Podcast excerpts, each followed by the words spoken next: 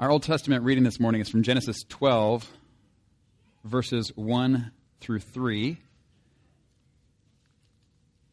And if you have been around much at all over the past year, this should sound quite familiar to you. We've made reference to it quite a bit. This is Genesis 12, verses 1 through 3. And before we read, let us pray. Heavenly Father, we do thank you for this day that you have made. And we thank you for your word that you've given to us. Lord, there are so many words that try to uh, shape us into who we should not be. Lord, we pray that your word would shape us. Shape us this morning, shape us every day, more into who you made us to be. As those who are in right relationship with you through Jesus. We pray this in Jesus' name. Amen.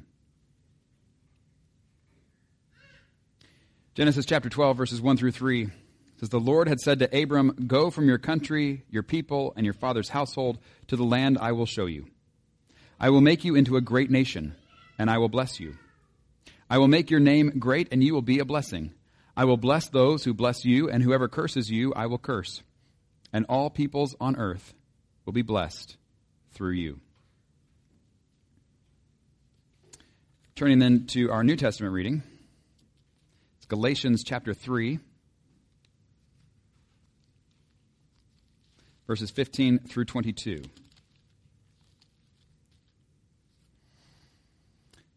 Galatians 3, starting in verse 15. Paul writes Brothers and sisters, let me take an example from everyday life.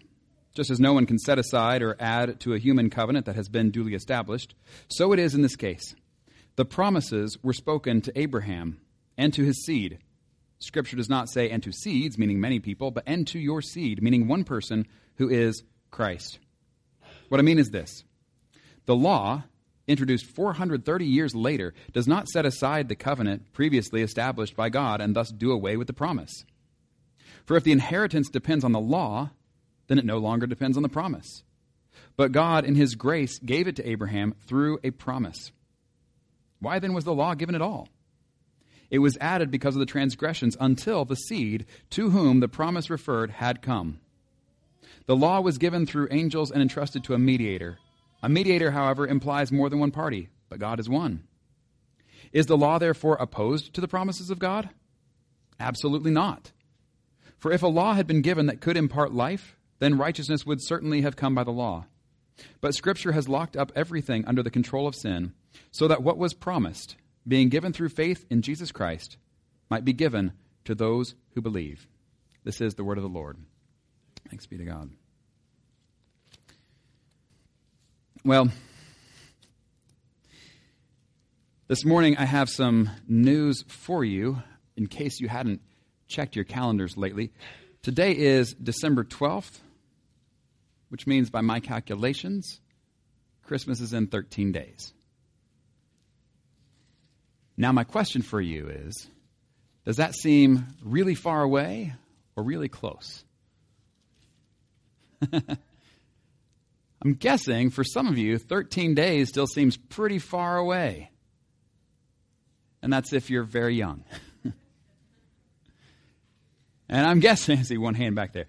And I'm guessing that if it seems really close, it's because you're a little older and you've got things to do. and you are looking at that time as being very short in comparison to what you know you need to do before that day arrives. Um, and I ask this question because I think it helps to illustrate the different perception of the same amount of time. And I think it helps us to think about the different perceptions in the same amount of time uh, when thinking about our perception of time versus God's perception of time. Think about it. If God is doing lots of things, lots of things, and has been around for a very long time, then the amount of time that we perceive as long may per- be perceived to him as very short. And so we're going to look this morning at the way that uh, Matthew starts connecting the dots to the promises God made all the way back to Abraham and shows how those come to fulfillment in Jesus 2,000 years later. Think about that 2,000 years. Does that sound like a long time to you? Probably so. You think that sounds like a long time to God? Probably not. and so uh, let's take a look at Matthew chapter 1. This, by the way, is one of my favorite chapters in the Bible, if you're allowed to have favorites. Matthew chapter 1. And uh, I know, it's a genealogy. This is the part that you probably want to skip. I'm telling you, it's one of my favorite chapters in the whole Bible. We're just going to read uh, the first six verses today, but uh, we will look at more of it uh, next week. And we'll actually stop halfway through verse 6 this week. But here's what it says Matthew opens his book to tell the good news, the gospel of Jesus Christ. And how does he begin? He begins like this This is the genealogy of Jesus, the Messiah, the son of David, the son of Abraham. Abraham was the father of Isaac, Isaac the father of Jacob, Jacob the father of Judah and his brothers, Judah the father of Perez and Zerah, whose mother was Tamar, Perez the father of Hezron, Hezron the father of Ram, Ram the father of Amminadab, Amminadab the father of Nahshon, Nahshon the father of Salmon, Salmon the father of Boaz, whose mother was Rahab, Boaz the father of Obed, whose mother was Ruth, Obed the father of Jesse, and Jesse the father of King David. There you go. It's okay. We're going to go back through this a little bit. Because here's the thing for many people, you hear a genealogy, you hear a list of names, and they sound like weird names. A lot of them are not names we use anymore. Some of these we still use, but others are very odd to our ears.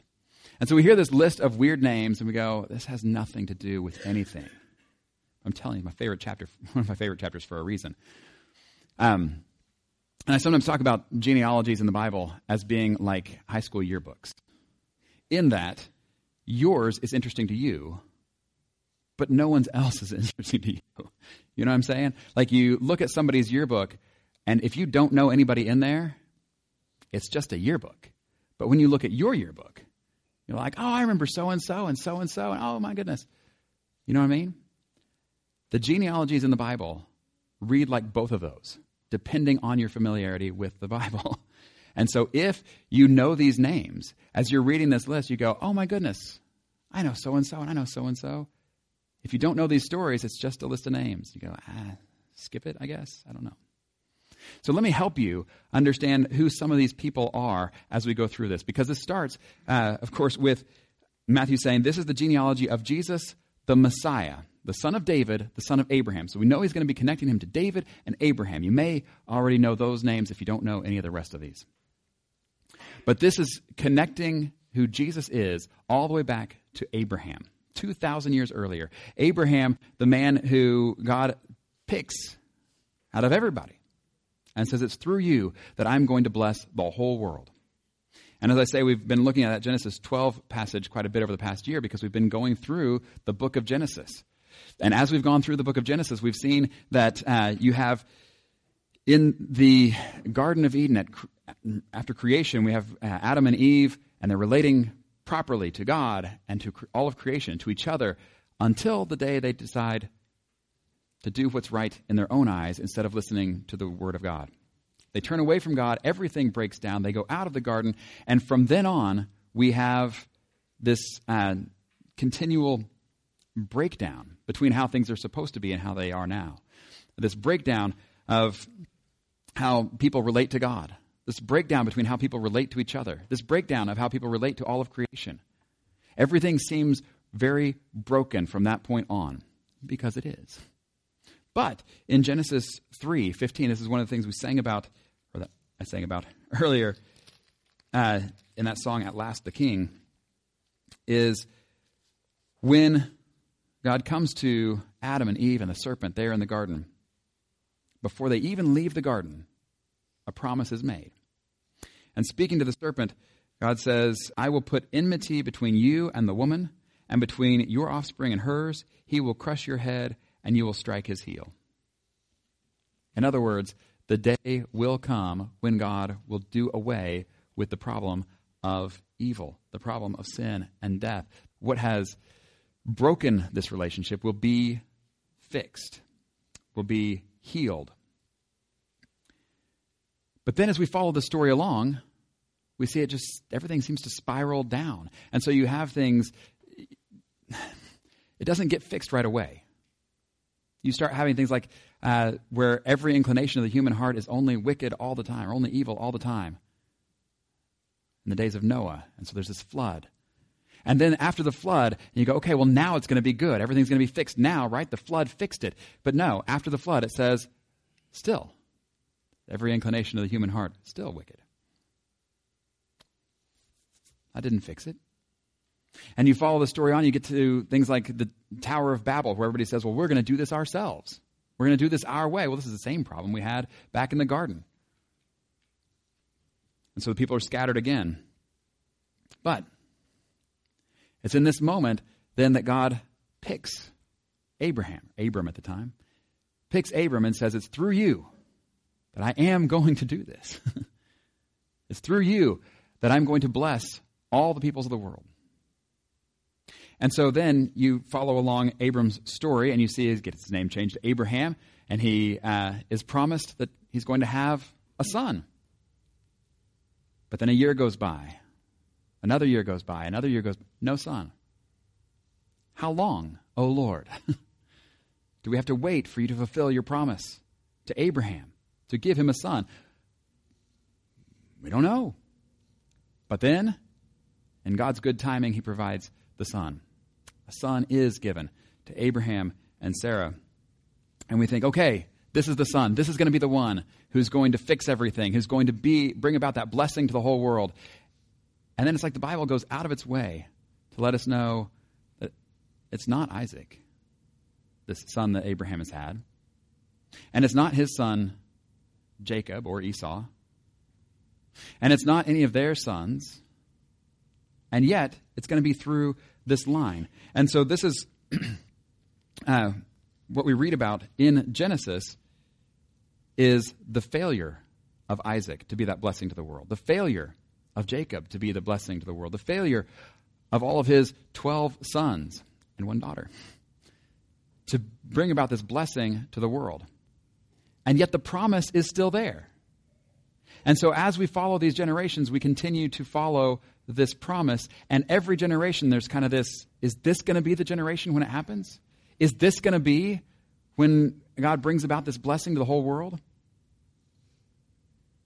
And so you have Abraham, the father of Isaac, Isaac, the father of Jacob, Jacob, the father of Judah and his brothers, Judah, the father of Perez and Zerah, whose mother was Tamar.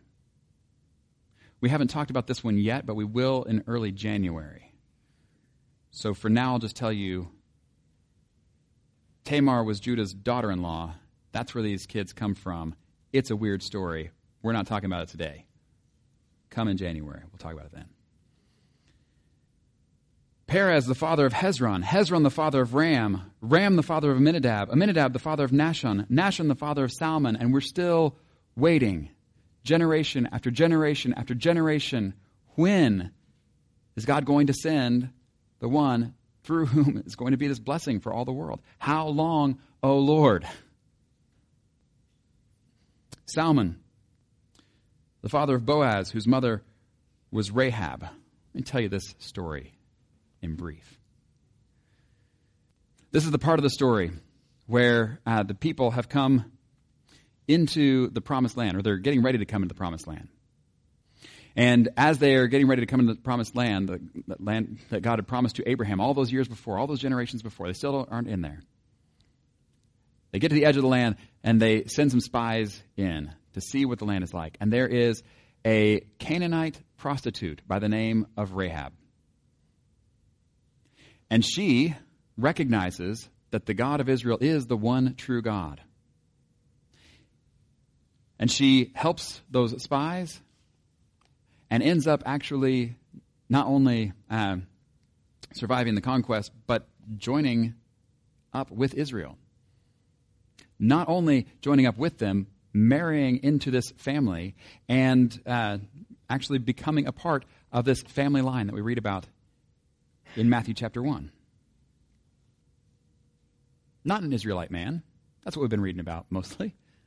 A Canaanite woman. And not just a Canaanite woman, a Canaanite prostitute. She's in. Why? Why is she in? Same reason Abraham is. she believes God. She believes he is who he says he is and that he will do what he says he's going to do. She's in. They have this time, then after Israel gets into the land, there's this time that's known as the period of the judges. It, the end of the book of Judges talks about how in those days Israel had no king. Everyone did what was right in their own eyes. Does that sound like a good thing or a bad thing? That everyone did what was right in their own eyes. Huh? Huh? My guess is the tendency is to see if I do what's right in my eyes, that's good. But if you do what's right in your eyes, that's probably not good because we disagree on some things. right? when it says that everybody was doing what's right in their own eyes, it's the same kind of thing that is uh, what we see in the Garden of Eden replayed. The reason that Adam and Eve take the fruit and eat it is because that is what looks right in their eyes, not because that's what God has said to do.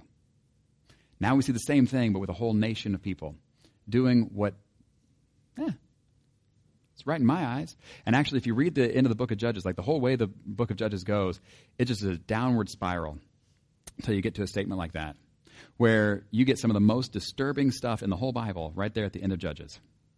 When everybody's doing it's right in their own eyes, but not what's right. but it's in this period that we also get this uh, beautiful story in the book of Ruth a story of a man named Boaz who is actually living and following the ways of God. To the point that when a woman shows up who is not Israelite, she's Moabite, uh, shows up. She had married a uh, married an Israelite man in Moab, and he had died. And she says to her mother-in-law, who is also widowed, "Where you go, I will go. Where you stay, I will stay.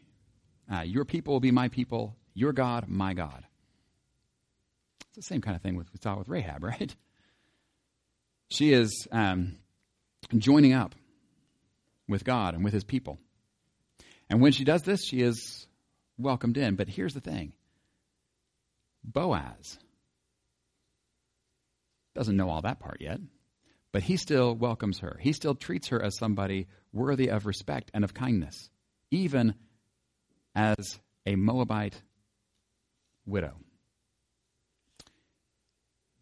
Long story short, Actually, short story story. You should read it. It's only like four pages. Book of Ruth. Beautiful thing. Boaz ends up uh, marrying Ruth. They have a son. At the end of the book, there is this great rejoicing on behalf of Ruth's mother in law, Naomi.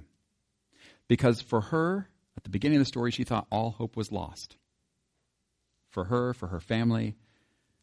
But at the end, she's rejoicing with this new uh, grandson that she has named Obed. The promise of a future for her family, also the promise of a good future for her.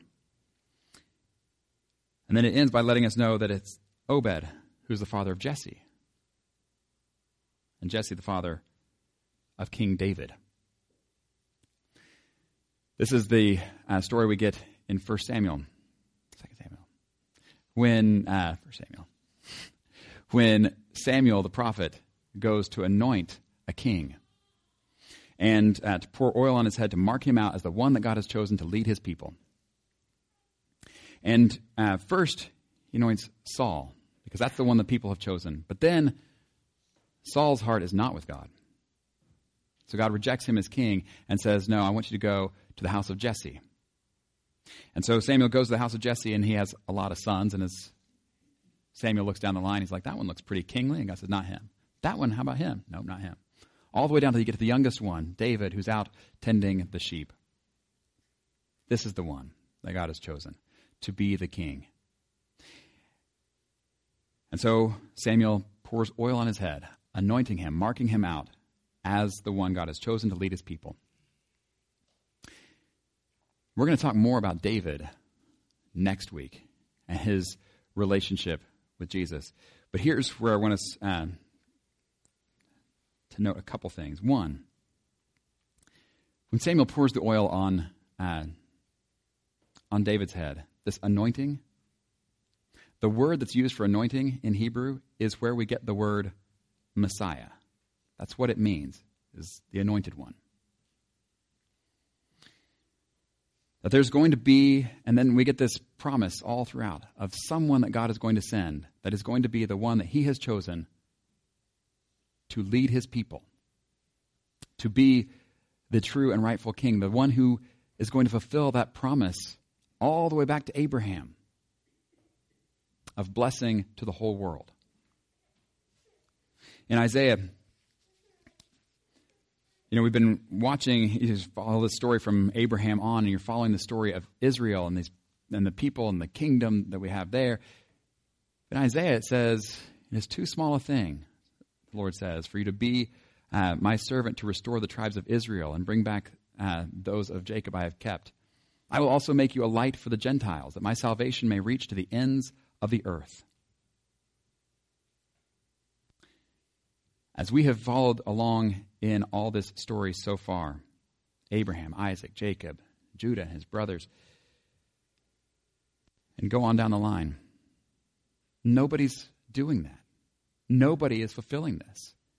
And so, generation after generation after generation, we're still waiting, waiting, and waiting for God to fulfill the promise that He made to Abraham. But, why is it that the angels said, on that very first Christmas. Do not be afraid. I bring you good news that will cause great joy for all the people. Why is that? Because Jesus, Jesus of Nazareth, born in Bethlehem, is the long awaited Messiah, the anointed one, the one that God has chosen to lead his people. And the one through whom there is blessing for all people, everywhere, the whole world. This is what uh, Matthew recognizes. And so he takes it back all the way to Abraham and shows how it has been a long wait for people. But the wait is over. The Messiah has come the Messiah has come, and that is Jesus. Every time you read uh, where it says in the New Testament, Jesus Christ, Christ is just the Greek way of saying Messiah. It's a way of identifying Jesus as the one who's the fulfillment of all these promises made to Abraham and to his descendants, promises made to David that we'll look at next week. So, one, Jesus is this anointed one, he is this Messiah. Two, this is good news. this is good news that should bring us great joy. And three, we are still waiting. Jesus talked about the reasons that he came. As you read through Matthew, Mark, Luke, and John, you can find several places where Jesus says, I have come that you may have life, have it to the full, that kind of thing. But he also says, I will come. So in John 14, 13, 14, he says it several times in that section. But you're probably familiar with this one, where Jesus says, uh, And if I go and prepare a place for you, I will come back and take you to be with me, that you also may be with maybe where I am. You know the uh, way to the place where I'm going. And Thomas said to him, Lord, we don't know where you're going. How can we know the way? And Jesus said, I am the way and the truth and the life. No one comes to the Father except through me. If you really know me, you will know my Father as well. From now on, you do know him and have seen him. This is what we're talking about as the, the answer to that problem all the way back in the Garden of Eden. When everything broke down, Jesus is the one through whom we have uh, healed, reconciled, redeemed relationship between us and God, between us and each other, between us and all of creation. And we are still waiting for him to come again, but he has promised that he will. And just in the same way that they waited for so long, and we're wondering, is that even going to happen anymore? Or has God forgotten? Galatians tells us it happened when the fullness in the fullness of time. Another way of saying it is when the time was just right, God sent his son. And so we believe that when the time is just right, he will send him again. And that is what we are waiting for now. But now we are waiting, not wondering if God will uh, fulfill his promises. We've seen him do it. We've seen him do it time and again. We know the good news of uh, Jesus, and we don't wait apart from Jesus. Now we wait with him. Um, and with that already restored relationship, and yet not yet completely restored as we uh, await for that coming day when all will be made well. And so, this week, as we are uh, in this season of Advent, this time of waiting, we remember that God's time scale is very different than our time scale. But He knows what He's doing. And we have, no matter what else is going on, reasons to rejoice in the goodness of God and in His perfect timing to bring about the good that He has promised. In the name of the Father, the Son, and the Holy Spirit. Amen.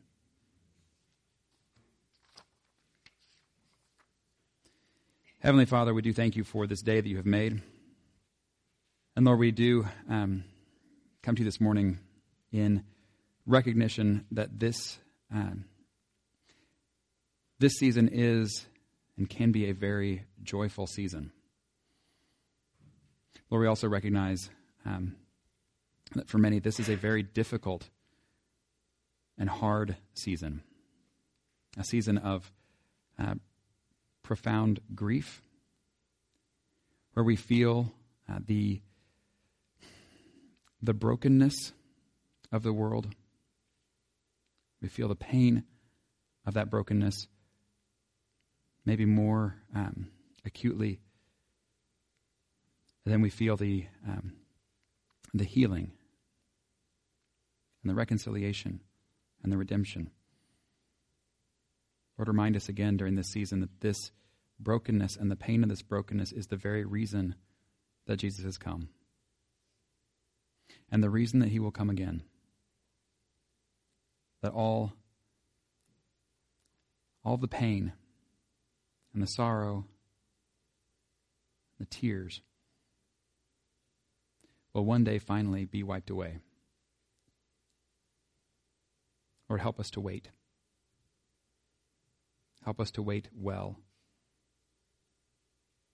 Lord, help us to wait with eager expectation knowing that you are faithful and that you are good. And that in our waiting, your love continues forever. Lord, pray that even in the midst of difficult times, you'd remind us of the joy and give us taste here and now of the joy of your presence with us and the joy of that expectation of closeness with you forever and the day when all will be made well. Lord, we pray all of this in the name of Jesus, who taught us to pray, saying, Our Father, who art in heaven, hallowed be thy name. Thy kingdom come, thy will be done on earth as it is in heaven. Give us this day our daily bread. Forgive us our debts, as we forgive our debtors. Lead us not into temptation, but deliver us from evil. For thine is the kingdom, and the power, and the glory forever. Amen.